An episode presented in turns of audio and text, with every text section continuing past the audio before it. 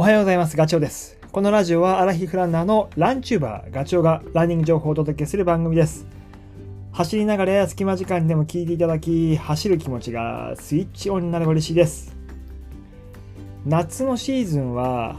朝起きるのが楽、まあ、目覚めがいいっていうのがあの僕はすごく気に入ってるっていうかあの好きなとこなんですね。で、まあ、目覚めがいいっていうのはまあ暖かいから起きやすいっていうのもあるし、まあ、年齢的なことあの年を重ねると目が早く覚めるってね言うけどその通りで僕も本当にそうですねすごい早起きの部類に入ると思います。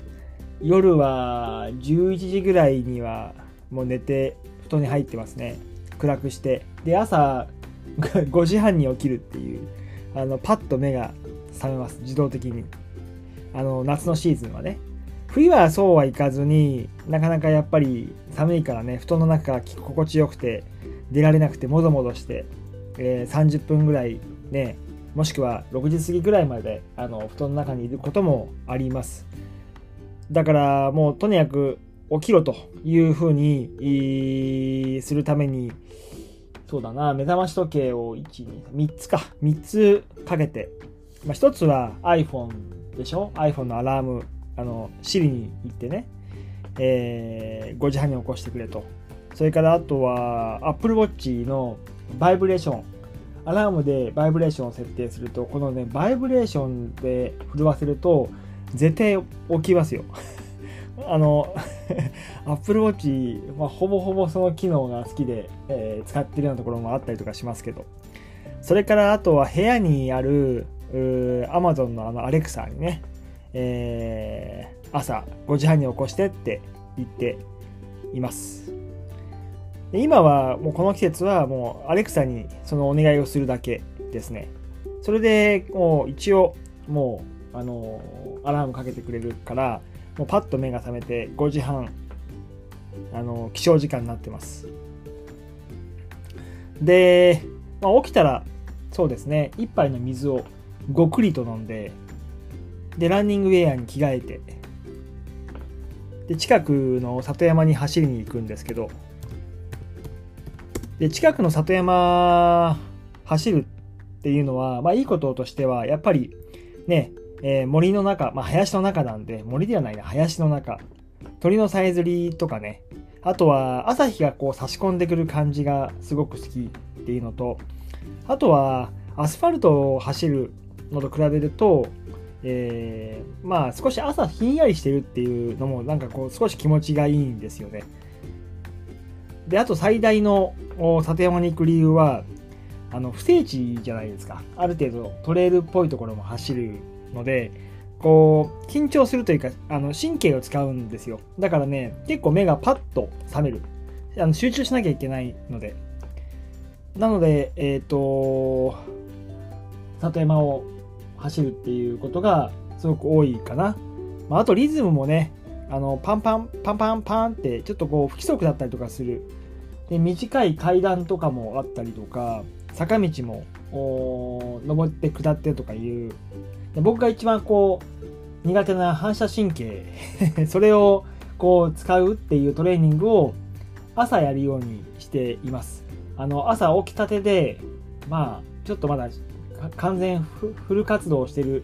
状態でない時にそれをやることでなんか少し効果があるような気が僕は しているからです。で、それとね、まあ、あの、今日の話はその不整地を走るといいことあるよっていうことをお話ししようと思うんですけど、やっぱり、ね、まあ、デコボコしてるから、あのまあ、ロードと比べると、なんだろう、えっと、パワーロス、あと体幹とかも使わないと、まっすぐ進めない。あと次の一歩を踏み出しても、どうしてもこう、ロードのような、あの、アスファルトではないから反発がもらえないから、えっと、外力に頼らないで自分の力で推進力を、まあ、基本的には作り出していかないと、えーまあ、早くは進めないそういうアンバランスの中で走ることがいつものそのロードを走ってる時の、まあ、比べるとエネルギーをたくさん使うわけですよなので、えっと逆にそれえー、クロスカントリー的なこうデコボコしてるところを走った後にロードを走るとめっちゃ楽なんですよね。あこんなに楽なんだと。っ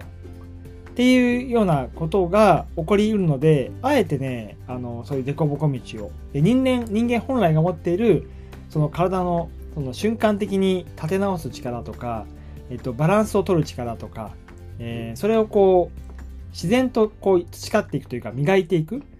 そんなことをね一応考えています。でやっぱりねそのバランスを取るときにいろんな筋肉を使うんですよね。あのあん、えー、不安定じゃなくないロードを走るときって使う筋肉ってまあ同じリズムで同じ回転数でまあほぼ同じスピードでいくから使う筋肉ってある程度固定されちゃうけどあのそういうクロスカントリー的な起伏があるところはいろんな筋肉を使わなきゃいけない。でそれはあの下半身だけじゃなくて、えーと、上半身も同じですよね。腕振りのリズムなんかもちょっと変わってくるので重心の位置とかもね、えーと、コロコロ変わるから。あのそういうこともあの体になんだろうな思い出させるっていうかこういう動き方もあるんだよこういう状態でも走れるんだよ走るんだよっていうことをこう伝えるというか。えー、それがね、やっぱトレランやってたりとかすると、より大事だなっていうことを感じているから、えー、そういうところを走ってます。で、あとはさっきも、えー、言った通り、リズムが一定じゃないんですよね。ロードみたいにパンパンパンパンパンパンって、あの、もう、刻んでいく感じではなくて、同じペースで。もう、パンパン、パパンパンパンパンパンみたいな。あのー、本当不規則だから、その中で、重心を、えー、あのスキーじゃないけどね。あの真ん中にしっかりと添えて足だけがこう動いていくようなそういう、まあ、イメージね。できないけどそういうイメージを、えーと、養うっていうことも考えています。まあ、言うと不足な事態にしっかりとこう対応できる体を作る。でそういうふうに対応していくと当然だけど体は疲れる。普通の、えー、走り方ではないというかだか心拍数も当然上りもあるから上がって。で下りになれば下がってっていう風に、えー、と心臓もすごい働く。それがねすごくこうトレーニングになるんじゃないのかなっていう風に僕は思ってます。であと最近意識してるのはねあの脱力なんですよね、えー、言うと力みのない走り方。でこれを、まあ、不整地を走ることでトレーニングすることができると思ってます。でこれイメージできると思うんだけど、やっぱりこう、えー、がれてる、まあ、がまあ、里山はがれてないけど、ある程度、デコボコしてるところって、あの足を置く位置とか、すごいこう考えながら、目で一瞬にこう見て判断して置く位置なんかを多分決めてると思うんですねでなおさらそれが高い山とか行ったらガレ場とかでは浮き石だったりとか根っこだったりとかえー、まあ、滑らないところ、そういうところに足を置くって、すごい気を使う。その時に、すごい体が力んでいたら、どうなるか。まあ、よくあるのは、そう怖い。下りのシチュエーションで怖い。そうすると、体が後ろに行って、もう、一歩一歩ブレーキングをかけながら、えー、降りていく。そのブレーキングをかけることが、どれだけやっぱり体に負担になるかっていうこと。あの、当然、あの衝撃も下から食らうしよりこう一回動いてる動力動力っていうか下への推進力を止めちゃうわけだから、えー、その瞬間にも、えー、まあ、マイナスだし次につなげられるその動きを止めちゃってるからまた最初からあの動き出しをしなきゃいけないと。だからできればその力みをなくして、えー、なかなか難しいけどあのどっちにでも動けるように。そのなんていうの？力が抜けてる感じ？そうすることで、えっと、要は今言ったデメリットが全部メリットに変わるんですよね。なので、えっと、肩の力を抜いて、その下からの衝撃を吸収するようなイメージを培う意味で、えっと、僕は力みを取る走り方、それを聖地を走ることで、なんとなく身につけられるかなっていうふうに思って走っています。はい、えー、今日はね、ちょっとこう、里山みたいなクロスカントリーのところを走ることの意味みたいな話をしました。このお話が少しでも役に立てば嬉しいです。それではまた次回の放送でお会いしましょう。ガチョウでした。バイバイ。